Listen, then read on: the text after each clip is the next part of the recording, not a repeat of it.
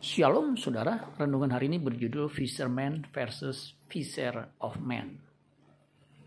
Lukas 5 ayat 4 ayat 11. Dan sesudah mereka menghela perahu-perahunya ke darat, mereka pun meninggalkan segala sesuatu lalu mengikut Yesus. Terjemahan net mengatakan begini, So when they had brought their boats to shore, they left everything and follow him.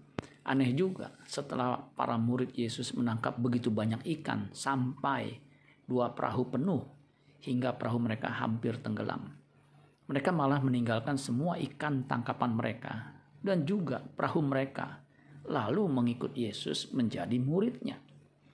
Hal ini mereka lakukan karena mereka berubah profesi dari penjala ikan fisherman menjadi menjadi fisher of men, penjala manusia penjala manusia tipe rasul harus berani meninggalkan segala sesuatu alias tidak terikat dengan segala milik supaya efektif. Lukas 14 ayat 33. Demikian pula lah tiap-tiap orang di antara kamu yang tidak melepaskan dirinya dari segala miliknya tidak dapat menjadi muridku.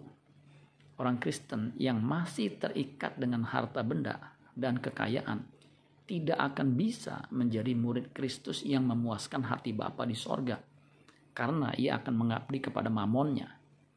Sementara itu kita tidak bisa mengabdi kepada dua mamon. Lukas 16 ayat 13. Seorang hamba tidak dapat mengabdi kepada dua tuan. Karena jika demikian ia akan membenci yang seorang dan mengasihi yang lain. Atau ia akan setia kepada yang seorang dan tidak menghindarkan yang lain. Kamu tidak dapat mengabdi kepada Allah dan kepada mamon. Setiap kita dipanggil menjadi fisher of man. Karena oleh karena itu janganlah terikat dengan harta kekayaan Anda.